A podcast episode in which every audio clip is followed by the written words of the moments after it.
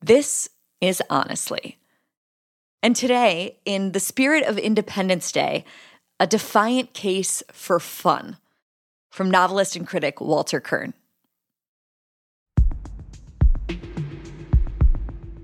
So, a little late as always because I like my pop culture to ferment some before I swill it down. I saw the sequel to Top Gun. I attended the movie in a theater equipped with so called 4DX technology. I didn't know what this was when I chose my tickets on my phone. I learned it costs more to watch the film this way, and since I see so few movies in cinemas, and because inflation has made me lazy about trying to save money that's growing worthless, I thought I'd try it out. I assumed it involved a wider screen or something, maybe crisper sound. Not close.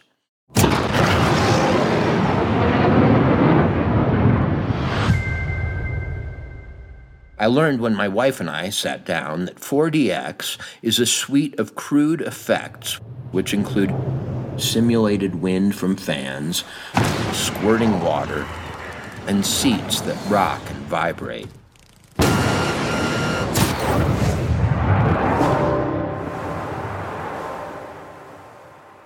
The commotion is linked to the drama up on screen, but confusingly so at times.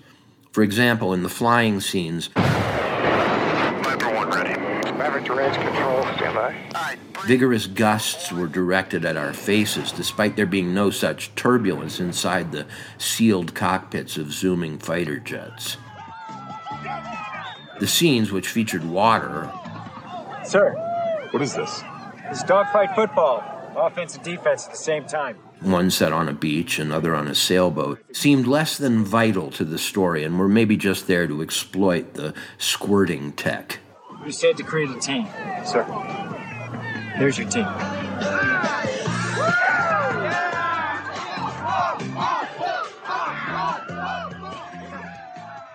I feared my wife would hate all this. Amanda has nerves like needles. But when the seats went wild, she laughed, and when the water sprayed, she shrieked. It helped that the story wasn't hard to follow and easily absorbed these interruptions. The theme of the movie also harmonized with the rattling, spraying, blowing mayhem. Don't think, do, Tom Cruise kept telling the kids. The kids being younger, less experienced pilots, and, in their real lives, budding celebrities, which gave them good reason to heed his Zen style wisdom in case it applied to becoming famous, too. You weren't ready. Ready for what? Huh? Ready to fly like you? No. Ready to forget the book. Trust your instincts. Don't think, just do. Tom Cruise is a marvel of advanced self care and seems to be aging in reverse. The end is inevitable, Maverick. Your kind is headed for extinction. Maybe so, sir. But not today. Whatever his mantra is, one wants to know it. And when he repeats it several times as though he's afraid you'll forget it, you try not to. Come on, kid, you can do it. Don't think. Just do. Don't think, do. And then the water droplets hit your face, shocking you into enlightenment like the loud hand claps of a Buddhist monk. Life is rich enough, even in short stretches, that you can apply to it any proverb you wish and find supporting evidence close at hand. Amanda was smiling as we left our seats and crossed the candy and Lysol scented lobby, passing a poster of Cruise wearing a flight suit. His image stirred in me a sense of gratitude. One reason I had to be thankful was that Amanda had been feeling sad about the world, yet here she was bouncing along on gummy carpet, her hair still mussed from artificial tempests. I think it was all about aging and masculinity, she observed as we exited onto the sidewalk.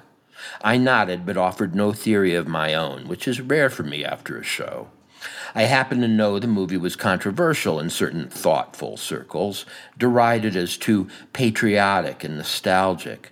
But I decided to take it as it was, perhaps as a way of snubbing these woke drones. My wife was no longer grim. That's all I cared about. The shaking seats, fast jets, and grinning movie star had cleansed her system of a long winter, heralded by our downbeat president as a season of We are looking at a winter of severe illness and death. severe illness and death.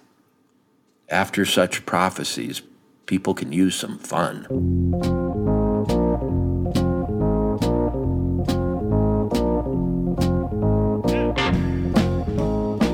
Fun when your rulers would rather you not have it, when the agents of social programming insist on stirring nonstop apprehension over the current crisis and the next one, the better to keep you submissive and in suspense, is elementally subversive.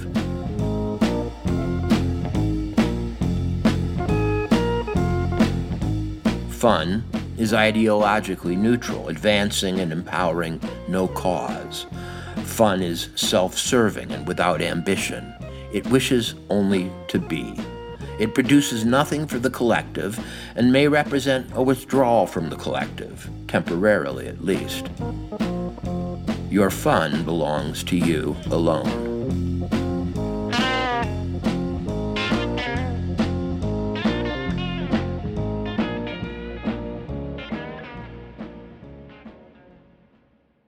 But what do I mean by fun? I'm not quite sure. I don't mean pleasure in the old sense, which usually is associated with eroticism or sensuality, and I don't mean play, which tends to refer to structured games. But fun, as such, is not competitive. No one wins at it. Nor is fun the leisure of the ancients, which one is supposed to spend in contemplation or civic engagement or other worthy pursuits. I mean something bouncier, simpler, more mundane, a feeling of antic stimulation, the opposite of seriousness. Often there is risk involved in fun, manageable, perhaps simulated risk. You round a tight curve in a sports car which can handle it. You careen down a snowy hill in a red saucer sled. Sometimes you take a tumble or scrape a knee. Sometimes you scream a laughing sort of scream. One thing I learned early about fun is that having it on command is hard. Fun is a child of accident and chaos, resistant to authority's guiding hand. In grade school one day, in gym class, an eager teacher directed us to unfold a giant blue parachute obtained through some foundation or organization that wished to shape our childhood development. These high minded programs were easy to detect and often involved free movies with corporate sponsors.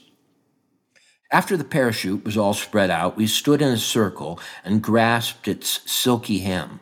Our teacher said, Let's have fun cooperating. On her order, we lifted our little arms in unison, and the parachute bellied upward toward the ceiling like some sort of puffed up monster of the deep. Then we were asked to step backwards and stretch it taut. A series of such exercises ensued, each of them supposedly remarkable and meant to prove the virtue of group effort. The teacher kept laughing as though in celebration, inviting us to join in her delight, but only the fearful ones among us obliged her. I felt bored, coerced, and isolated. But that's not how I felt another time at school when a classroom hamster escaped its cage and scurried here and there under our desks as we scrambled and sprawled and tried to grab it, afraid it might nip us if we did. Now that was fun. For the hamster, too, I hope. We live in a rule bound era of high vigilance. It's a time of emergency measures and vast decrees, of curbs on expression, behavior, and even movement. They are portrayed as serving the common good, and some people obey them in this spirit, others so they can be seen obeying them. Fun, with its little anarchies, is suspect. It's regarded as selfish, wasteful, perhaps unsanitary. To some degree, it has always been this way here, at least since the frowning pilgrims came ashore. Puritanism, the haunting fear that someone somewhere may be happy, wrote the cigar sucking cynic H.L. Mencken. How else to explain the mentality of leaders who thought to combat a respiratory virus by dumping tons of sand from front end loaders into a seaside California skate park? I asked a philosopher and critic, my friend Ivan Kenneally, what the sages have said about fun as I've defined it. And he said, classically, talk of the smiling embrace of danger is martial, nothing like thrill seeking for its own sake. A deficit of martial adventure, combined with a loss of transcendent purpose, means a need to willfully induce a feeling of being alive, to yank oneself from a numb slumber. Numb slumber is an apt description of the reigning mood of recent times. Much of this slumber was induced by policies which fostered inactivity and solitude, using much the same patriotic rhetoric applied to physical fitness and group play during my Cold War childhood. Let's have fun cooperating, separately the key to this war on thrills and spontaneity was shutting down or subjecting to tight controls the spaces where fun was free to happen. Playgrounds, theaters, even the open ocean, from which surfers were called back to the beach and scenes caught on video and widely shared by uniformed anti joy patrols. Have fun, get sick, get others sick. Fun the other communicable illness. What else was the anxious hive mind to conclude? And while the worst of these strictures have been relaxed, tense and inhibiting memories remain.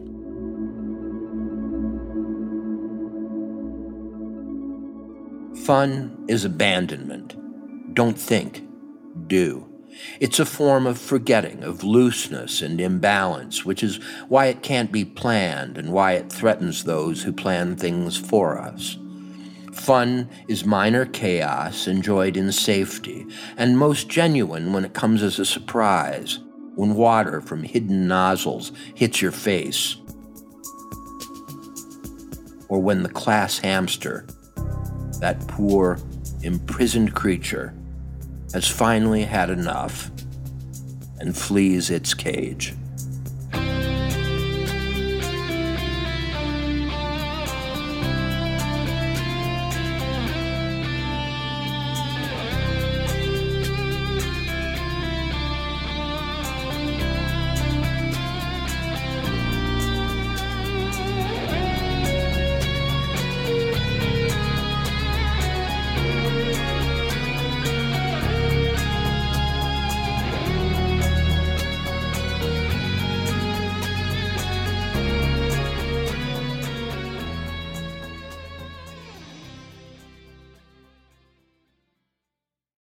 There's so much more to Jewish history than persecution. I know it's sometimes hard to believe that when you talk to Jews, but trust me, there is.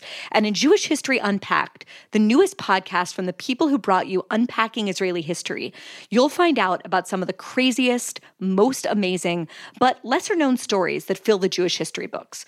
Given that the Jewish people's history goes back for millennia and spans continents and epochs, there are so many stories you just won't want to miss. You'll end up asking yourself questions that you never thought of, like was Napoleon actually a hero for the Jews? And why were there so many suicide pacts in the first century? Hosts Yael Steiner and Jonathan Schwab will fill you in on what happened, how it happened, and why all of these ancient stories still matter. You can find Jewish History Unpacked wherever you listen to your podcasts. You're about to hear a preview of The Jordan Harbinger Show, where we expose how patent trolls shake down innocent victims using legal loopholes and abuse of the system. Hello, I notice you've been sued for patent infringement. I'd be happy to represent you for a price. Just remember, your defense cost is going to run around $3 million. Wow. The patent we were sued on had, as I recall, 113 claims. And every claim was almost the same. In other words, one claim would say a computer accessing another computer to unlock software. And the next thing would be software unlocked by one computer accessing another computer. That was just the same thing over and over 113 times, phrased a little bit differently each time. Since it took us four years and $2 million to overturn one of those sentences, they could put us through this for the rest of our lives. For more with Austin Meyer, including the details of his investigation into patent trolls and why none of us are safe, check out episode 326 of The Jordan Harbinger Show.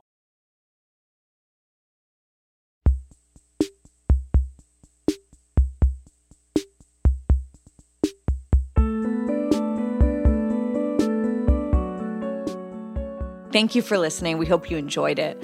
If the name Walter Kirn sounds familiar, it might be because you saw the movie Up in the Air with George Clooney. Walter wrote the book that that movie was based on, and in addition to his novels, he writes some of our favorite political and cultural essays, and we urge you to look up his work. As always, we love hearing from you. Some of our best ideas for topics and guests have come from you. So please keep them coming. Write to tips at honestlypod.com. And if you want to support our work, become a subscriber today at commonsense.news. Happy 4th of July.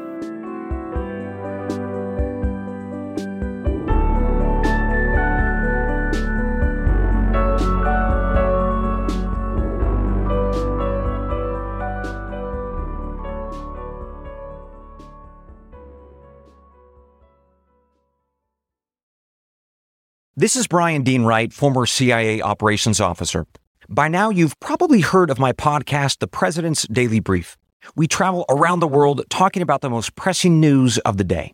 And the goal is to take complicated issues, both here and abroad, and make them really simple to understand. We also talk about solutions to the problems that we discuss, just like the actual brief delivered to the president each day in the Oval Office. So download and subscribe to the President's Daily Brief, available on all major podcast platforms starting at 6 a.m. Eastern, Monday through Friday. It'd be a pleasure if you joined us.